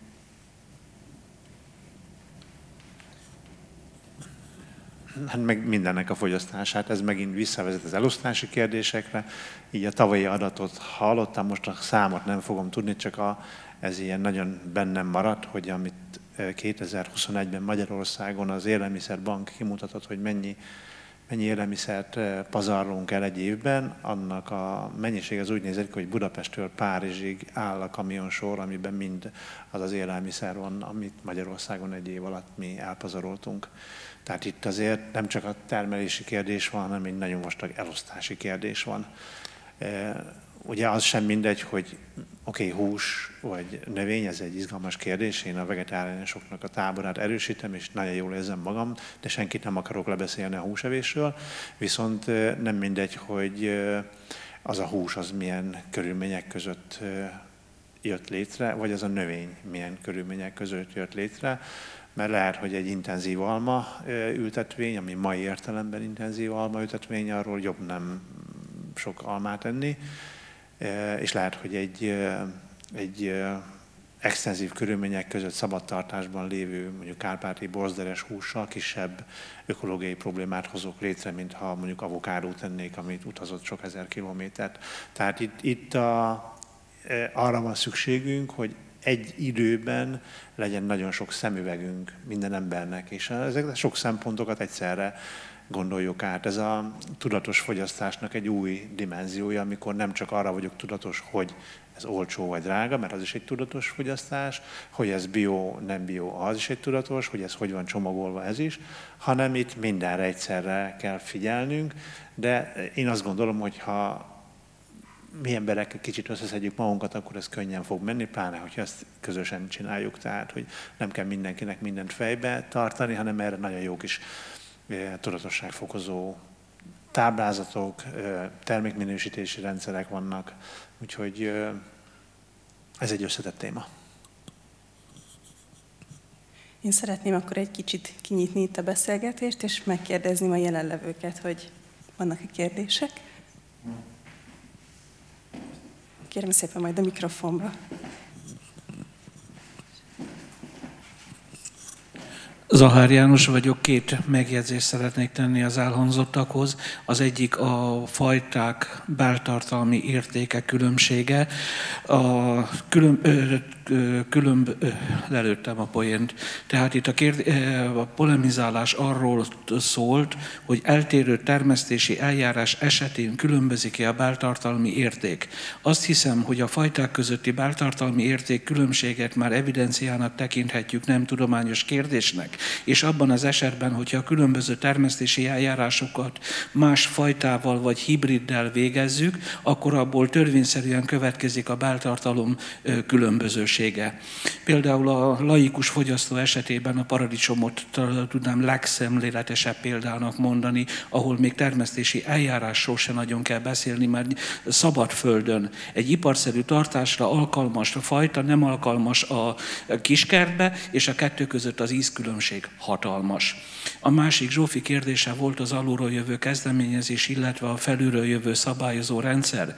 Én a régi veszőparipám, hogy ha olyan szabályozó rendszer lenne, amelyik esetén a profit maximalizálás nem a termelés maximalizálásával járna együtt, az egy vaskos érv lenne a land sharing mellett. Köszönöm.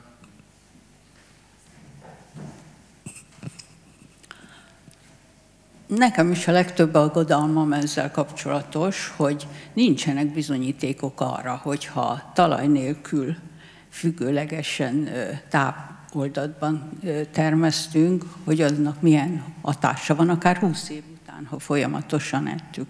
A World Economic Forum, a davosziaknak van napokban jelent meg egy tanulmány ismertetője, amiben azt írja, hogy a preprocessed food, tehát az, az gyakorlatilag a fejlett világ lakosságának 50%-át, illetve lakosság kalória fogyasztásának 50%-át jelenti, és 20 000, azt hiszem, olasz és 50 000 amerikain vizsgálták, hogy elképesztő a hosszú távú hatása, a demenciától kezdve a vastagbélgyulladáson keresztül 50 000 féle problémát okoz. Tehát akkor, amikor mi elkezdünk egy teljesen új termelési módot, mert ahogy említette, ez azért még nincs hosszú történelme, akkor ezt a kérdést végig és nagyon következetesen az elhőső helyre kell tenni,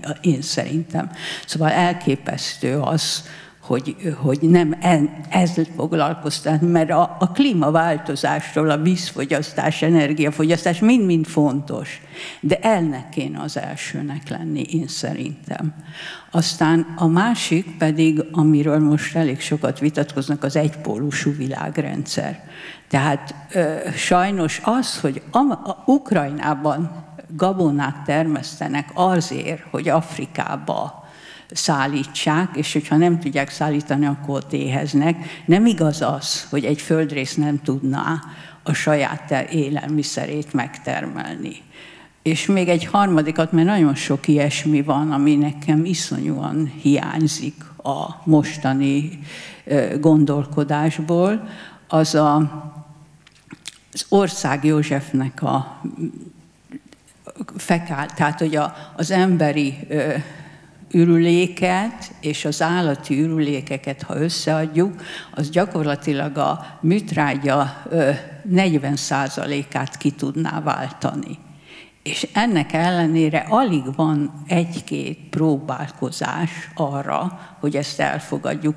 Ennek egy legkézzelfekvőbb és egyszerűbb példája, tehát az, hogy milyen merevek vagyunk és mennyire helytelenül gondolkozunk, az a melasz.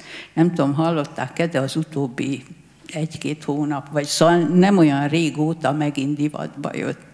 A melasz az nagyon sokáig, évtizedeken keresztül takarmány volt, sőt mindenféle felületkezelés meg egyebekre használták.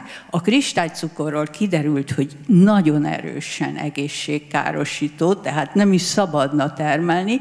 Ennek ellenére nem hallom azt, hogy visszatérnének arra, hogy a melasz legyen az emberi táplálék része. És mondom, ugyanez van az országféle talajerő utánpótlással, hogy ezekről nem beszélünk. Mindig csak az éghajlatváltozás, meg egyéb ilyen lerágott csont, ami szintén fontos, de nem egyedül ezek azok, és én nagyon sok ilyet hiányolok. Köszönöm. Nem tudom, szabad-e most reagálni, mert nagyon sok minden hangzott el, és ezeket nagyon köszönjük. Én azt gondolom, hogy nagyon sok fontos dolog került most említésre, de nem lehet mindenre reagálni, mert olyan témák lettek most megnyitva, hogy a holnap után este is itt ülünk, hogyha ebben ilyen mélységében belemászunk. Két dologra szeretnék feltétlenül reagálni. Az egyik, hogy nem véletlenül beszélünk annyit a klímaváltozásról. Tehát én mindenképpen ezt az első helyre teszem, mert ez egy olyan problémakör, nem egy probléma, problémakörről beszélünk, ami tetszik, nem tetszik, a létünk alapjait fenyegeti már. Tehát ez, azt gondolom, hogy most mindenek felett kell, hogy álljon. A másik pedig az, hogy a beltartalom kérdése. Itt két dolog össze lett mosva egy kicsit, a feldolgozott termékeknek az élettani hatása, és az, hogy milyen rendszerben termeljük meg az adott élelmiszert. A vertikális farmok esetében, tehát hogy az intenzifikációt odáig visszük, hogy talaj nélküli művelési módokról van szó, ott a legnagyobb előny az pontosan a kontroll. Tehát az, hogy mi pontosan tudjuk, hogy mit adtunk oda az adott szervezetnek, ahhoz, hogy felépítse önmagát, és ezt tudjuk visszaellenőrizni. Illetőleg ezt a kontrollt, ezt fel tudjuk használni arra is, hogy a beltartalmat előnyös irányba toljuk el, adott esetben funkcionális élelmiszereket állítsunk elő, hogy bizonyos mikroelemekben például dúsítsuk az adott terményt, amit szabadföldön nem, vagy sokkal nehezebb elérni. És akkor itt most lezárom magam, hogy ne legyek túl hosszú. Én köszönöm szépen ezt a hozzászólást, a pontosítást a beltartalmi értékekkel kapcsolatban, mert ez szerintem nagyon fontos látni, hogy igen, valójában a talaj nélküli termelési rendszer, meg a talajban termelés között valószínűleg inkább a választott fajta, vagy az a fajta, amivel működik az adott rendszer, az okozza a legfőbb különbséget. És ami Zsófi kérdeztél a tájfajtákról, hagyományos fajtákról, pont ugye ez az előny, az az ízélmény, adott esetben beltartalmi érték különbözet, ami mindenképp teret fog hagyni, még akkor is, hogyha csak egy ilyen nis vagy részpiacról van szó, de ezek én úgy gondolom, hogy meg fognak maradni, meg egyre többen fel fogják ismerni, hogy ezek értékek és fogyasztani szükséges. A foszforciklussal kapcsolatban, körforgással kapcsolatban meg abszolút egyetértek, tehát hogy ez egy olyan fontos, nehéz probléma, amivel sokkal kevesebbet foglalkozunk, mint kellene, és visszafordíthatatlanul engedjük el az egyébként szűkös és nem elérhető, többet nem megnyerhető vagy visszanyerhető erőforrást a rendszerünkön keresztül, de sajnos nem csak egy ilyen probléma van a gazdasági rendszerünkben, hanem azt gondolom, hogy reggelig tudnánk sorolni. Jó, hát nekem több kérdésem is lett volna, Horváth Szováti György, de most szorítkozunk inkább csak egyre, mert az idő nagyon szűk. Máté még az elején említette, hogy át kéne térni egyre inkább az egynyári növényekről az évelők irányába, illetve hogy van egy ilyen tendencia. Arra volnék kíváncsi, hogy a gabonafélék, amik ugye az emberi népességnek a túlnyomó részét, tehát a tápanyagnak a túlnyomó részét fedezik, ezeknek az arányának a csökkentésére van-e valamilyen lehetőség, vagy valamilyen mód?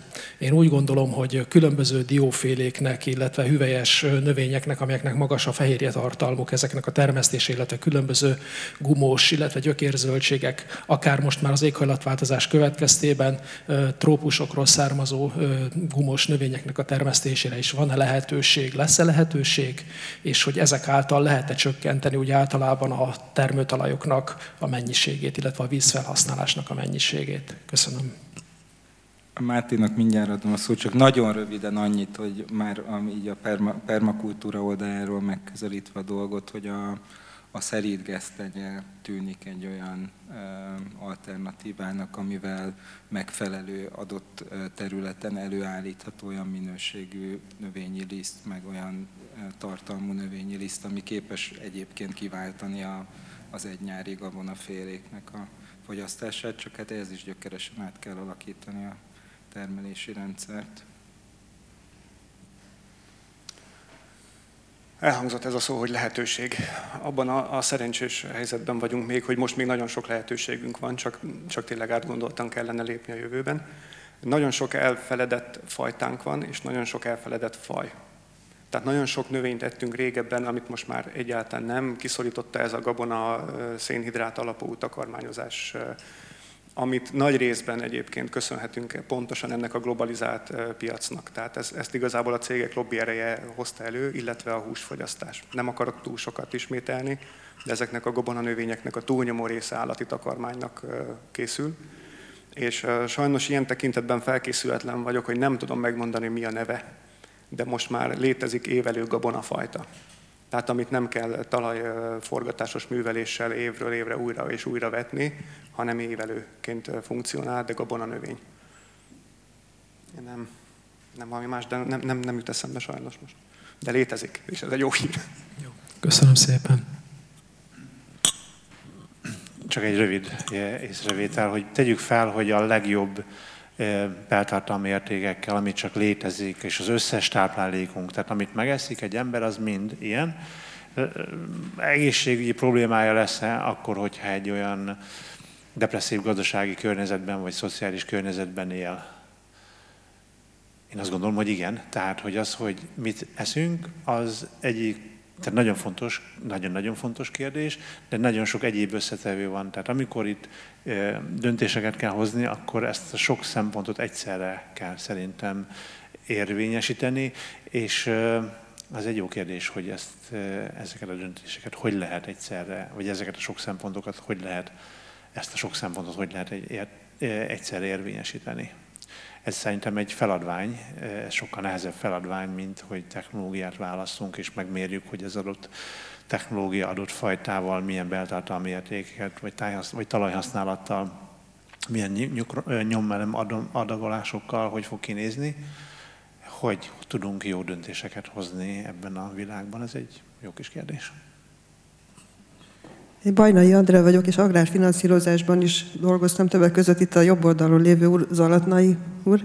Röviden említette a pénzügyeket, és szívemből beszélt. Néhány éve megjelentek úgynevezett helyi pénzek, és csodálatosképpen a PSAF-re engedélyt adott. Tehát ezek ilyen utalványok voltak, és a rövid ellátási láncnak a kialakulását segítette. Most nem tudom, hogy léteznek-e még, vagy elhaltak, de ezt kellene forszírozni.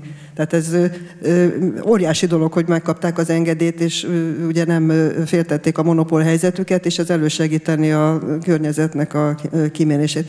A másik az, hogy én valamelyik műholdas tévécsatornán láttam ilyen több méter magasan termő paradicsom palántát, ha jól emlékszem, Angliában van ilyen, hogy ezt mindenhol be lehet vezetni, hogyan szerzi a táplálékot, mert azért gondolom, ha 5 méter magasan ő, akkor azért 5-ször annyi táplálékra van szükség. Méhészkedésre buzdítják ott az embereket, tehát megtanítják, azt mondják, miért legyen mindenki méhész, és akkor majd mi megtanítunk, hogy miért ne lehetne ezt nálunk is bevezetni. És ugye Franciaországot említette meg azt, hogy itt a vidék nem tudja eltartani önmagát. Tehát én EP képviselőktől hallottam, és külkereskedő vagyok egyébként. Franciaország kapta általában, meg tudomásom szerint mai napig is a legnagyobb támogatást az Európai Uniótól. Tehát ő azért tud annyira versenyképes lenni, mert ő ki tudja lobbizni magának ezt a óriási támogatást. Észak-Amerikától elkezdve egyetlen egy földrészen sem jövedelmező, és nem tudja eltartani magát a mezőgazdaság. Köszönöm szépen. Hát, én talán röviden a legutóbbira reagálnék, csak itt Franciaországgal kapcsolatban. Tehát, hogy amikor összehasonlítjuk a különböző EU-s tagállamoknak a mezőgazdasági rendszereit, akkor hiba szerintem kizárólag a támogatáspolitikai oldalról megközelíteni ezt a kérdést, mert hogy egyszerűen a rendszer működése az sokkal hatékonyabb, nem csak Franciaországban, hanem több hagyományosan klasszikus mezőgazdasági tagállamban, most Dániában, Hollandiában, sokfelé. Tehát nem téves szerintem abból kiindulni, hogy az a támogatás többlet lenne, ez az oka. Egyszerűen felkészültebbek, jobb szerkezetben működik a gazdaságunk. Illetve tehát minden összetett. Ez egy ilyen világ, hogy nem mindegy, hogy a támogatás az terület alapon érkezik, vagy termékmennyiség alapon. Teljesen más gazdasági folyamatokat fog működtetni, és egészen más irányban ösztönzi a gazdákat. A terület alapú az akkor járok jól, ha sok területen van. Ha termékmennyiség alapon kapom a támogatást, akkor pedig akkor járok jól, hogyha jó technológiával nagy mennyiségű terméket tudod adott esetben kis területről lehozni. És akkor ez most csak az, hogy adunk vagy nem adunk támogatást. Én szerintem ez a pénz legfontosabb funkciója, hogy a közös munkánk által létrehozott értékeket hogyan osztjuk el. Ugye, amikor az adóról beszélünk, az adó az egy újraelosztási forma. De ha az újraelosztási forma az adó, akkor mi az eredendő elosztási forma? Ez pedig a pénz. Na most nagyon nem mindegy, hogy ezt hogyan működtetjük, mennyire vagyunk pénzügyileg tudatosak. Ma a pénzügyi tudatosság arról szól, hogy ha ezt a szót valaki elmondja, hogy én a jövedelmet hogyan osszam be, hogy az nyugdíjas éveimben boldog időt éljek meg. De azt gondolom, hogy a pénzügyi tudatosságnak van egy olyan része, hogy akkor milyen pénzrendszereink vannak. Ez egy más típusú pénzügyi tudatosság, és helyi pénzeket is valóban lehet létrehozni Magyarországon. 6 darabról tudok, ami volt vagy van. A legjobban működik szerintem a Bácskai Korona Hajdunánáson, ez a mai napig jól működő rendszer. Mi, amikor a bevásárló közösséget létrehoztuk, akkor az volt a célunk, hogy egy helyi pénzt hozzunk létre, csak egy alulról jövő kezdeményezés ez nem tud, mert a bizalom, ez még nehezebb fogalom, hogy tud egy pénz mögé felépülni. Valószínű, hogyha bármelyikünk polgármester lett volna, akkor könnyebb lett volna a helyzetünk, de ez nem volt meg. És akkor ehelyett inkább elkezdtünk azon dolgozni, hogy akkor a közösségi folyamatok. És azt gondolom, hogy ez sokkal mélyebb hatással tud majd lenni, mint hogy van nekünk helyi pénzünk. Egyébként szerintem ez fontos irány. Jobb lenne, ha több lenne Magyarországon, és jobb lenne, ha többféle is lenne, de ez már egy másik beszélgetés tárgya. Sajnos lejárt az időnk. Még egy utolsó kérdést. Rendben, rövid leszek.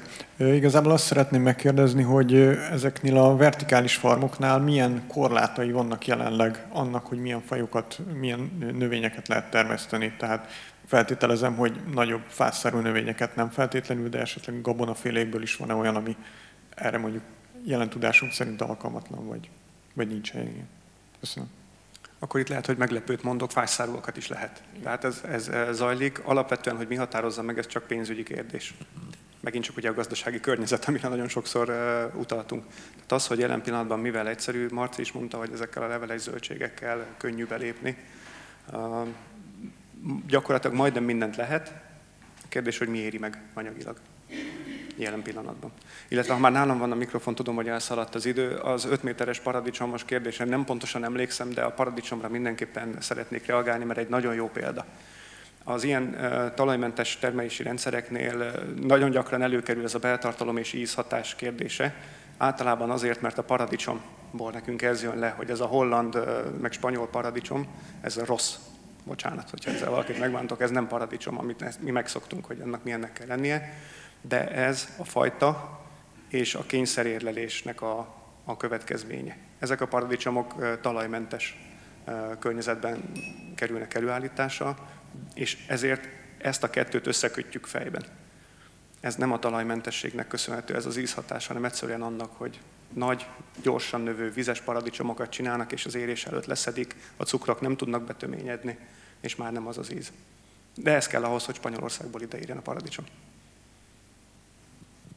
Köszönöm szépen. Lejárt az időnk. Egy pár záró gondolatot szeretnék csak megosztani.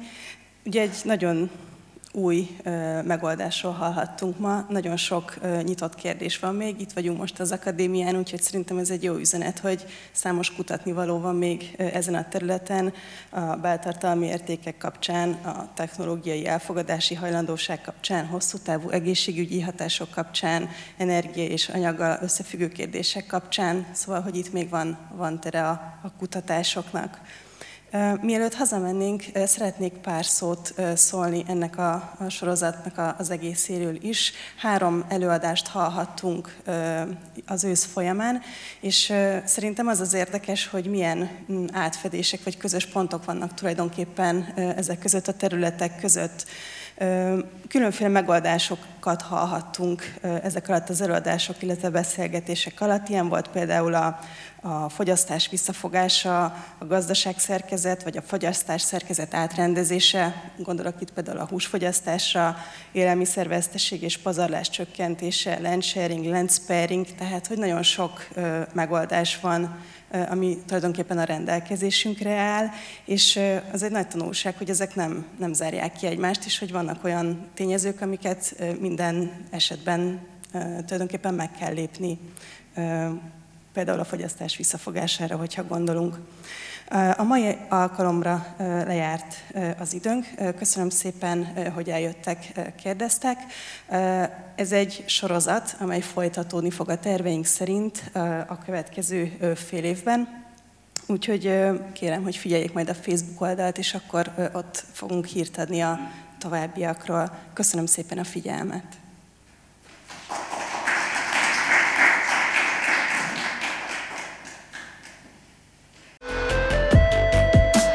Ez volt az Új Egyenlőség zöld podcastjának mai adása. Hallgassátok az Új Egyenlőség piros podcastot is. Nézzétek a stúdióbeszélgetéseket a YouTube csatornákon, és olvassátok a www.újegyenlőség.hu-t. Vitatkozzatok velünk a Facebook oldalunkon. Jövő héten újra találkozunk.